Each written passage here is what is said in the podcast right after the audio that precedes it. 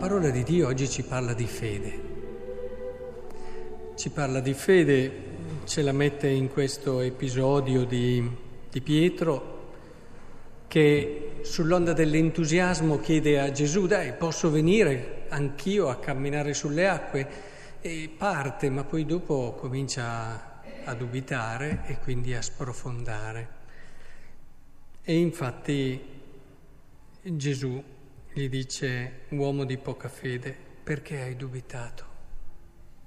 Però vorrei che comprendessimo il senso profondo della fede, perché noi troppo spesso pensiamo, io ci credo, bene avviene questa cosa, io ci credo e il Signore mi dà quell'altra cosa, ci credo con tutto me stesso, ma non è quello il senso della fede, se no non quadrano più i conti. Eh, quante persone ammalate hanno persone di fede di fianco a loro e non guariscono.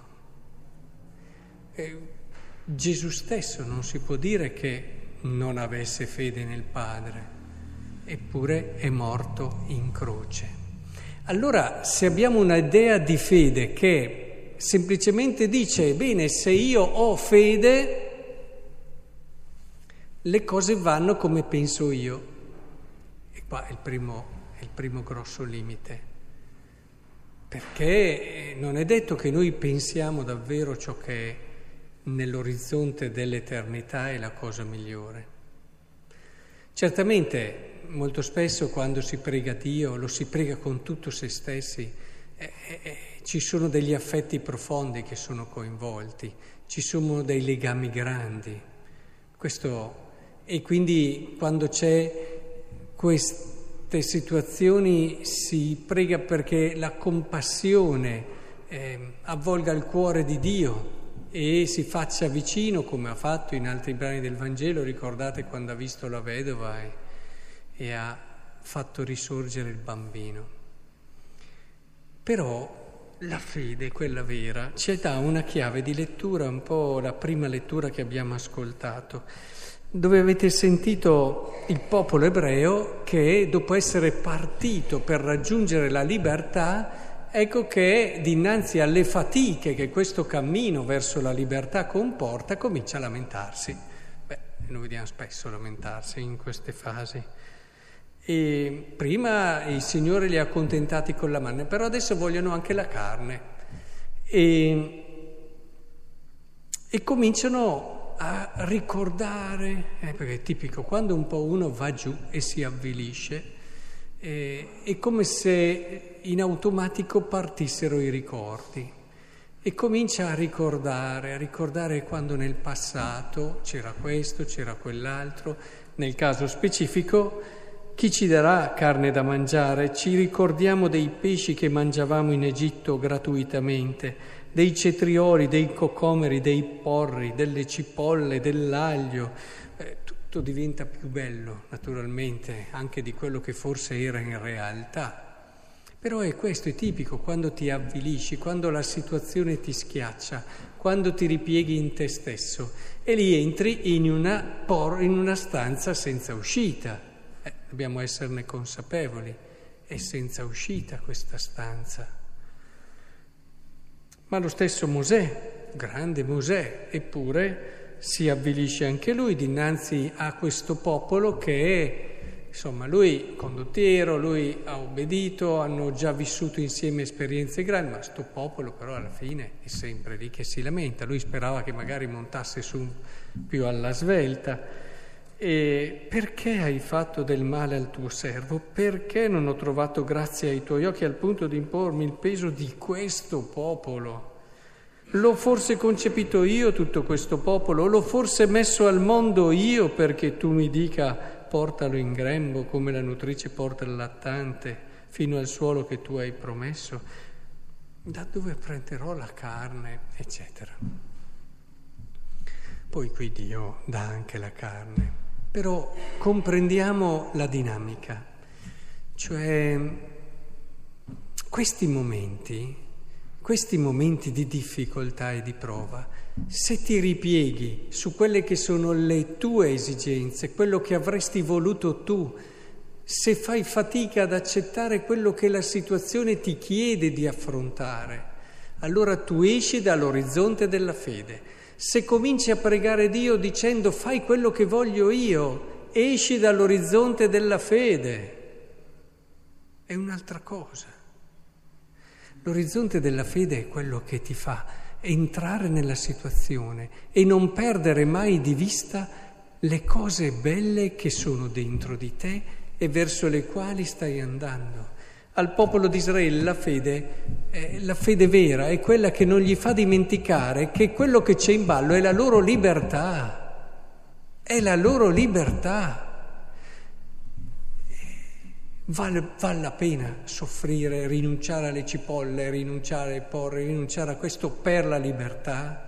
È che lo dimentichi quando diventa pesante, ma è la libertà, c'è qualcosa di più grande, puoi dare anche la tua vita per la libertà e stai lì a lamentarti di poche cipolle che non ci sono più.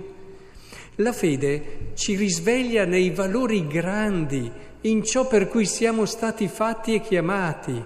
Torniamo alle prove di cui parlavamo prima, visto che oggi abbiamo anche un'intenzione molto particolare nella messa. Cioè è chiaro che la tentazione è quella di pensare ma il Signore perché ci ha tolto questa persona così cara? Ma l'orizzonte di fede è quello che ci fa guardare ciò per cui siamo stati fatti. Siamo stati fatti per Lui. Siamo stati fatti per vivere sempre con Lui, ma questo noi finché tutto va bene ce lo dimentichiamo. Finché abbiamo la salute, finché qui il nostro paradiso diventa questa terra. È inutile che ce lo nascondiamo, veniamo a messa, ce lo diciamo che siamo fatti per il paradiso, ma è una cosa di testa che scivola anche via velocemente. È in questi momenti che noi siamo chiamati a ritrovare il senso della fede che ci aiuta a capire chi siamo veramente e per che cosa siamo fatti veramente e che un figlio non ci appartiene, che una moglie e un marito vanno visti in un orizzonte differente, ma tutto. Eh? E che tutto è fatto perché possiamo stare in quella bellezza, in quella grandezza di Dio per sempre.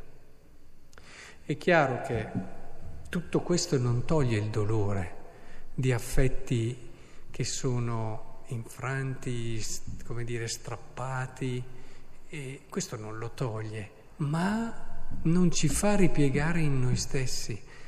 La prova ci aiuta ad andare più in profondità, a riscoprire il senso profondo, dicevamo il popolo di Israele. Val bene la libertà anche queste cose?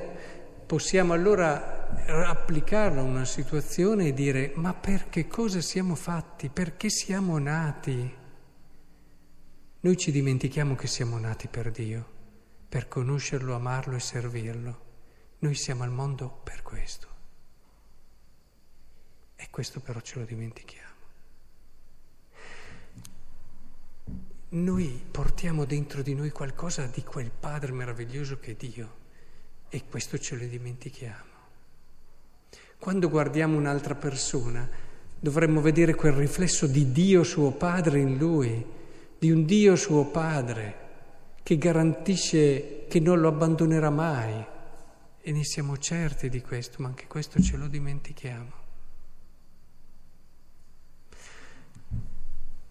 Le prove ci devono riportare al senso della fede, ci devono riportare alla verità delle cose, non al dire Signore dammi questa grazia.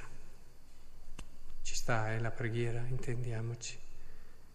Ma è proprio lì. Perché Cristo non è venuto giù dalla croce?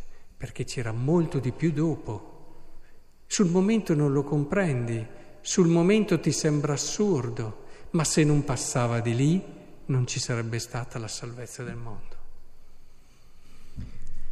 Nelle prove non dobbiamo smettere di cercare il senso e il significato che sta oltre, in alcuni casi è difficilissimo, ma non dobbiamo mai fermarci. Questo è il senso della fede. Per questo anche nel Vangelo si vede un Gesù che prega, che prega tutta la notte. Ma che bisogno c'è di pregare tutta la notte? C'è bisogno di pregare anche più di tutta una notte.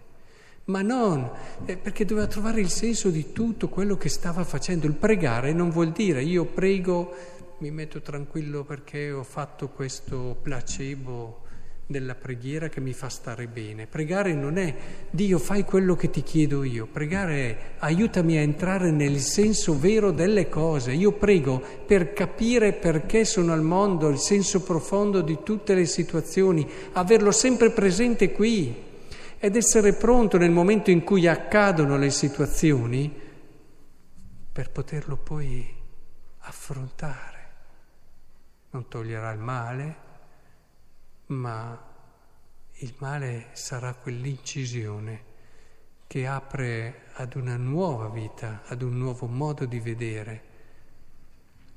Che il Signore allora ci aiuti in tutto questo, ad avere questa fede che è la fede matura e allora non ci spaventeremo di quello che accade, ma sarà una sfida rinnovata per comprendere ancora di più chi siamo.